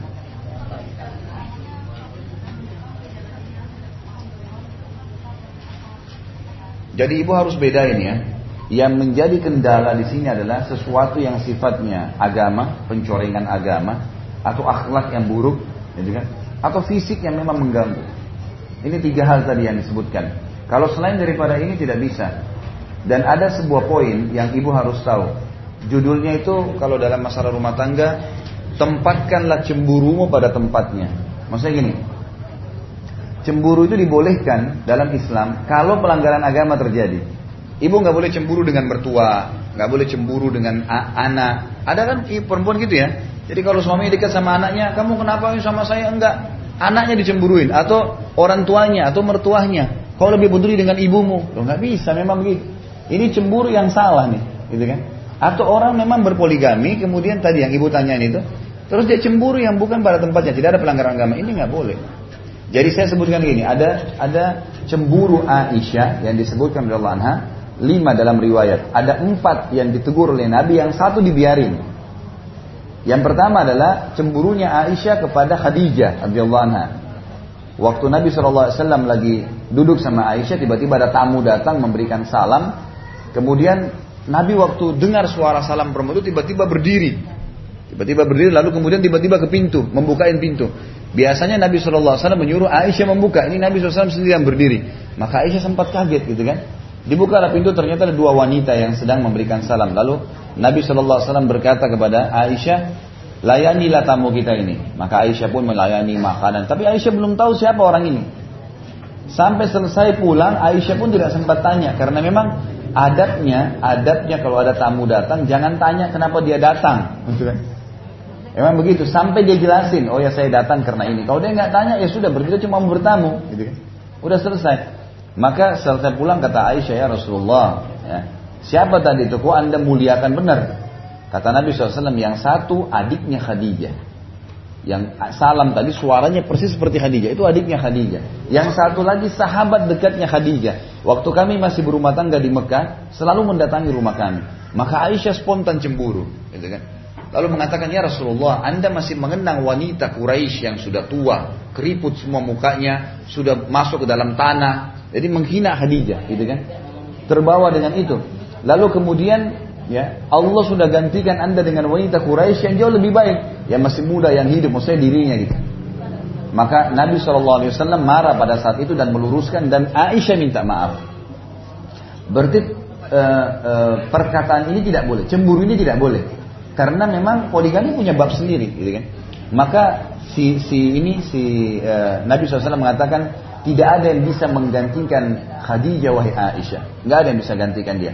Dialah yang beriman pada saya pada saat orang durhaka. Dialah yang telah Allah karuniakan anak untuk saya darinya, sementara dari lain tidak ada. Dan dialah yang telah mendukung dakwah ini dengan hartanya, gitu kan? Artinya gini, kalau sampai seorang wanita menikah dengan duda, kan Nabi SAW duda waktu itu ya. Dia tidak boleh sakit hati kalau suaminya menceritakan sesuatu. Ya memang dia cerita sesuatu yang dia cuma mau sampaikan gitu kan. Jadi nggak boleh mudah. Ini berarti cemburu yang tidak dibolehkan. Yang kedua cemburunya Aisyah kepada Sofia. Sofia ini memang lebih mirip kepada Aisyah. Memiliki fisik yang oh, yang masih muda, lincah, berkulit putih, punya kecantikan. Maka Nabi SAW kalau ke Sofia, itu sering kali kalau datang ke rumahnya, Aisyah langsung cemberut. Dan langsung berkata, ya Rasulullah, Cukuplah anda. Dia kasih isyarat saya. Cukuplah anda dengan wanita yang begini. Maksudnya pendek tuh. Gitu kan. Begituin. Untuk apa ketemu temu dia terus gitu. Cemburu. Maka Nabi sabar. Hati-hati. Aisyah sudah meninggal. nggak boleh. Bertemunya hari kiamat berat tuh. Ini pelajaran. Ya, kita ambil pelajarannya. Hukum agama yang kita bisa ambil apa? Jadi di sini Aisyah radhiallahu kata Nabi SAW, wahai Aisyah, kau sudah ucapkan kalimat Walaupun cuma kasih isyarat begitu, yang kalau ditaruh di air laut bahkan rusak air laut itu. Maka Aisyah meminta maaf dan ini salah berarti. Ini cemburu nggak boleh. Jadi kalau emang orang poligami ada madunya nggak boleh dia hardik. Ya. Sudahlah Allah kasih kelebihannya sudah gitu Kemudian yang ketiga riwayat tentang malam nisfu Sya'ban. Pernah malam giliran Aisyah radhiyallahu anha lagi tidur bersama Nabi SAW, malam itu malamnya dia, bangun tengah malam kaget Nabi nggak ada. Maka Aisyah spontan ambil bajunya, datang ke rumah istri yang lain ketuk-ketuk. Ada Nabi Rasulullah enggak? Enggak ada. Rumah lain enggak ada. Enggak ada semua gitu. Dia pikir Nabi lagi ke istri lainnya gitu. Setelah itu Aisyah dia tidak ada di rumah-rumah lain langsung ke masjid. Nabi lagi sholat. Sambil nafasnya terengah-engah datang gitu kan.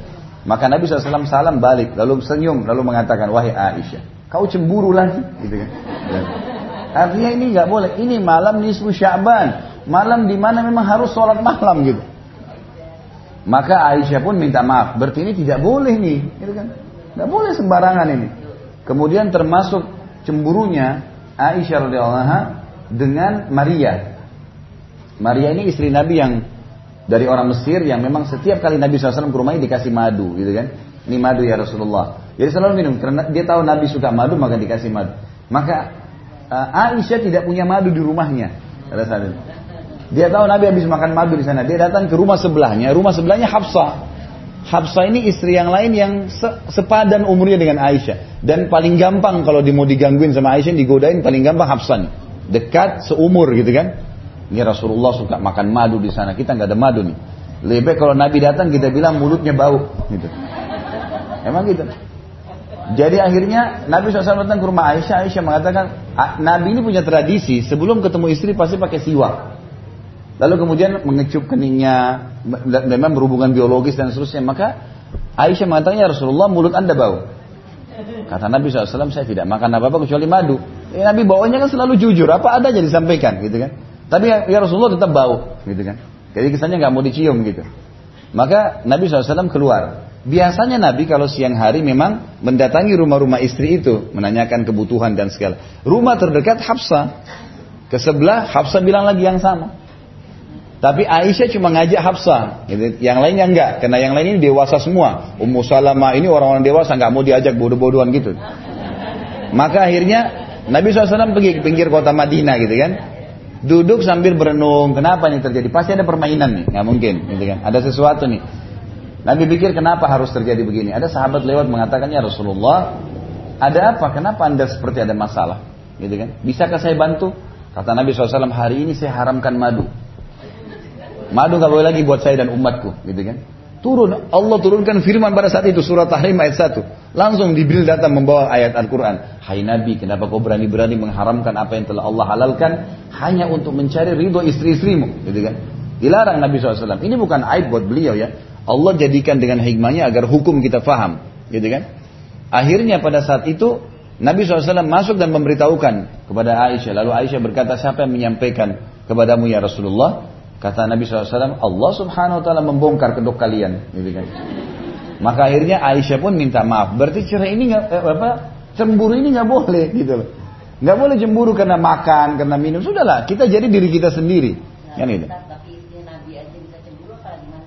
Itu kan jadi pelajaran. Jadi saya bilang tadi, dari lima riwayat menyebutkan cemburunya Aisyah, empat ditegur. Yang kita ambil bukan perilaku Aisyahnya, tapi apa? Hukumnya. Ya kan? Kalau kita ambil, oh Aisyah aja cemburu. Padahal perilaku itu dianggap salah dalam agama. Salah dong kita ngambil cemburunya. Kita ambil keputusan apa yang Nabi sampaikan kan? Gak boleh ayah Aisyah, gak boleh ayah Aisyah. Berarti memang dilarang. Ini bagi orang yang menjalani poligami memang begitu. Ya di situlah suka dukanya, di situlah seninya, di situlah dia menjalaninya, gitu kan? Kalau orang yang tidak menjalaninya ya sudah, memang tidak mengetahui itu, gitu kan? Yang riwayat yang kelima, ini yang Nabi diamkan. Waktu Nabi Aisyah lagi duduk sama Nabi SAW, lalu di uh, Ummu Salamah mengirim sepiring kurma, gitu kan? Ngirim sepiring kurma. Lalu Aisyah mengira Ummu Salamah ini mau menarik hatinya Nabi, gitu kan? Kenapa kok giliran saya sekarang masih ngantarin makanan? Padahal Ummu Salamah niatnya baik, gitu kan? Lalu kemudian Aisyah tiba-tiba spontan waktu pembantunya Ummu Salamah lagi bawa ditepis, terbongkar semuanya gitu kan. Lalu Nabi SAW senyum dan berkata, pungutlah di belakang Ummu Salamah. Ibumu ini lagi cemburu, gitu. Diambil saja, gitu. Udah selesai. Ini Aisyah pun sempat malu dengan Nabi SAW, gitu kan. Ya untuk apa? Untuk apa sampai seperti itu? Nah, jadi hal-hal seperti ini memangnya ya memangnya harus ada dalam kehidupan itu dan memang ada orang melaluinya. Nah, makanya itu kalau ibu lagi eh, seseorang pun lagi melaluinya dia harus bisa mengambil dari riwayat. Jadi gini, ibu kalau berpoligami, kalau seseorang di antara anda berpoligami, maka belajar dari orang yang berpoligami. Jangan belajar dari orang yang tidak poligami, nggak bisa tuh. Karena dia akan berikan masukan yang tidak mungkin sejalan dengan kita, kan gitu. Saya pada saat buka restoran, saya nggak bisa bicara sama orang yang tidak punya restoran sama sekali. Dia nggak bakal ngerti gitu kan. Kenapa begini, kenapa begitu? Gak bisa masuk, gak nyambung. Atau kita tanya konsultasi masalah rumah tangga dengan orang yang belum berumah tangga. Gak bakal bisa, dia gak ngerti. Gak ada, dia bukan praktisi kan gitu. Jadi ibu atau seseorang di antara anda kalau lagi poligami jangan bicara, jangan sampaikan masalah anda kepada orang yang tidak praktisi. Pasti dia akan bawa dengan perasaan dan pikiran dia, nggak bisa. Tanya orang yang menjalankannya sehingga kita bisa menjalankan bersama mereka. Kalau memang betul-betul mentok nggak bisa, tidak ada keadilan, perbuatan yang zalim, itu lain, itu lain. Silakan. Tapi kalau sudah terjadi kita harus tahu dengan hikmah Allah Subhanahu wa taala kenapa terjadi, ada sesuatu nggak kita sangka baik dengan Allah, kenapa kok begini dan seterusnya, kita bermuhasabah. Tentu cerai itu gampang ya, bisa setiap saat. Tapi apakah itu solusi yang terdekat? Kita harus tahu. Maka bermuhasabah gitu kan. Jadi saya sarankan memang konsultasinya, musyawarahnya dengan orang-orang yang memang praktisi yang bisa memberikan masukan-masukan. Gitu. Mungkin misal seorang muslimah berpoligami suaminya. Dia cari siapa teman suaminya atau teman dia yang berpoligami. Maka dia bertanya, konsultasi, komunikasi. Tentu juga yang dilihat orang-orang sukses, bukan orang yang gagal, gitu kan? Kalau orang yang gagal tidak lulus kuliah, kita konsultasi tentang mati pelajaran, ya sama-sama nggak lulus nanti, gitu kan? Tapi kalau orang yang lulus kom laut bagus, kita akan ambil pelajaran dari situ. Seperti itu ya. Ada lagi? Mesti Ibu Dina ini penutup. Tapi nggak apa-apa. Hmm. Ada satu perempuan yang apa Islam, laki-laki Islam, yang laki keluar dari Islam, katanya disuruh menunggu kan. Kalau perempuan ini nggak mau menunggu langsung dia punya setelah masa idahnya menikah hari boleh? Boleh, boleh. Tapi kan tadi saya bilang, kalaupun mis, jadi gini, patokannya adalah si perempuan ini tahu yang dari dalam bahasa Arab itu ghalaba ala dhannihi. Mayoritas pikiran dia, ini laki-laki nggak mungkin balik lagi dari Islam.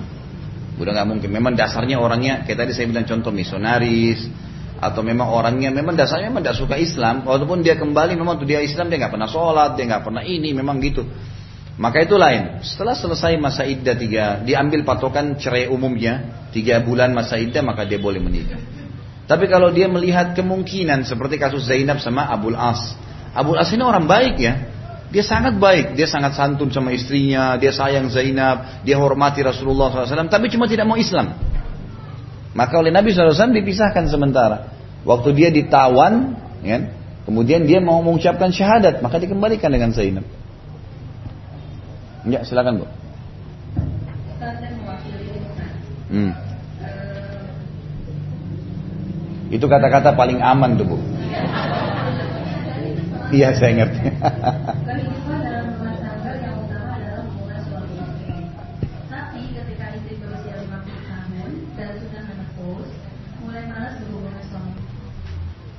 Paling baik seseorang itu kembalikan semua perkaranya paling pertama kepada Allah.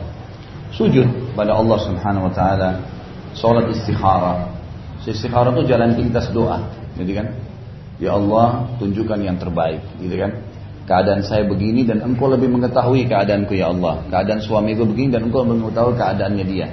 Berikan keputusan yang terbaik. Istikharah tiga hari, seminggu, minta kepada Allah. Nanti Allah kasih yang terbaik tuh dengan izin Allah. Itu jawaban yang paling yang paling tepat gitu kan. Kalau e, setelah itu nanti insya Allah akan ada kecenderungan dia harus ke mana gitu. Kalau masalah ikhlas atau tidak ikhlas, terima atau tidak terima ini bu, kita harus begini. Kasus sebentar saya jelaskan sama ibu yang pertama bertanya. Kita tidak bisa mengambil sebuah keputusan tentang satu kegiatan atau perbuatan tanpa ada tanpa ada coba kita belum terlibat Ayo bu ke Surabaya ya bu. Enggak, saya nggak mau ke Surabaya. Sebab saya tidak tahu tuh Surabaya. Nggak bisa. Orang kalau sudah ke Surabaya dia lihat oh nggak enak Surabaya panas ya sudah. Yang kedua kali nggak usah datang. Lain kan gitu. Jadi kita bisa mengambil keputusan setelah kita tahu gitu. Kita ambil keputusan untuk pindah dari sebuah bisnis ke bisnis lain atau sebuah jurusan fakultas ke fakultas lain itu kan kita ambil keputusan setelah kita coba. Kalau belum coba terus kita tidak tahu gimana caranya. Keputusannya berarti tidak akan 100% ya. Kalau masalah tadi dia memang mau suaminya berpoligami karena dia tahu dia tidak bisa melayaninya dan dia tahu itu perintah agama, itu sebuah niat yang mulia, dia mau jalankan perintah agama. Masalah dia ikhlas 100% ini memang butuh praktis. Dia memang dia praktis, dia harus jalan. Makanya saya bilang dari awal kalau bab poligami yang sehat, semestinya memang orang yang akan bernikah dengan laki-laki yang beristri itu memang dia harus berkenalan sama si istri, gitu kan? Yang pertama. Sehatnya begitu. Dia datang, dia berkenalan, dia adaptasi, dia melihat bisa nggak dia bergabung sama si istri ini. Si istri tersebut bisa nggak menjadikan ini saudarinya, madunya dia, yang akan sama-sama nanti. Maka kalau bisa, ya silahkan dijalanin gitu kan. Kalau nggak bisa ya sudah. Makanya itu umumnya seperti itu, umumnya ya. Baik ada lagi? Kita sedang bahas majelis ilmu ya, jangan dibayangkan, jangan terbawa perasaan. Iya, kalau sudah mulai bisik-bisik itu berarti sudah ada. ada lagi? Hari ini kan masalah cerai, alhamdulillah, nggak ada yang bahas ya, nggak ada yang bermasalah. Bagus juga sih, saya kira bab cerai akan banyak pertanyaan. Ya. Baik, mungkin begitu. Setengah sebelas, insya Allah kita tutup sampai sini. Mudah-mudahan apa yang kita bahas pada hari ini diberkahi oleh Allah Subhanahu Wa Taala, dijadikan sebagai tambahan amal soleh kita di timbangan amal hari kiamat, dan juga tentunya Allah subhanahu wa ta'ala menyembuhkan semua orang yang sakit, yang masih sakit di antara kita, diangkat semua penyakitnya dengan izinnya, kemudian semua yang terlilit utang dilunasi utangnya, semua yang punya permasalahan diselesaikan permasalahannya, semua yang belum dapat hidayah dimudahkan untuk mendapatkan hidayah dan petunjuk, semua yang sudah dapat ilmu dan hidayah dimudahkan untuk mengamalkan, seluruh muslimin saudara-saudara kita di Palestina, di Syria, di Yaman, di Irak, di Myanmar yang sedang tertindas, Allah berikan kemenangan, Allah kokohkan telapak kaki mereka, Allah ikhlaskan niat mereka, Allah terima para syuhada mereka, dan juga semoga saja Allah Subhanahu wa taala memuliakan Islam di tangan mereka dan tangan kita dan Allah partisipasikan kita bersama mereka di pahala baik dengan doa, dengan harta dan juga dengan jiwa kita dan semoga sebagai penutup Allah menyatukan kita di surga firdausnya tanpa hisab sebagaimana ia satukan kita di majlis ilmu yang mulia ini. Pada benar dari Allah, pada salah dari saya mohon dimaafkan. Subhanakallahumma bihamdika asyhadu an la ilaha illa anta astaghfiruka wa atubu ilaik. Wassalamualaikum warahmatullahi wabarakatuh.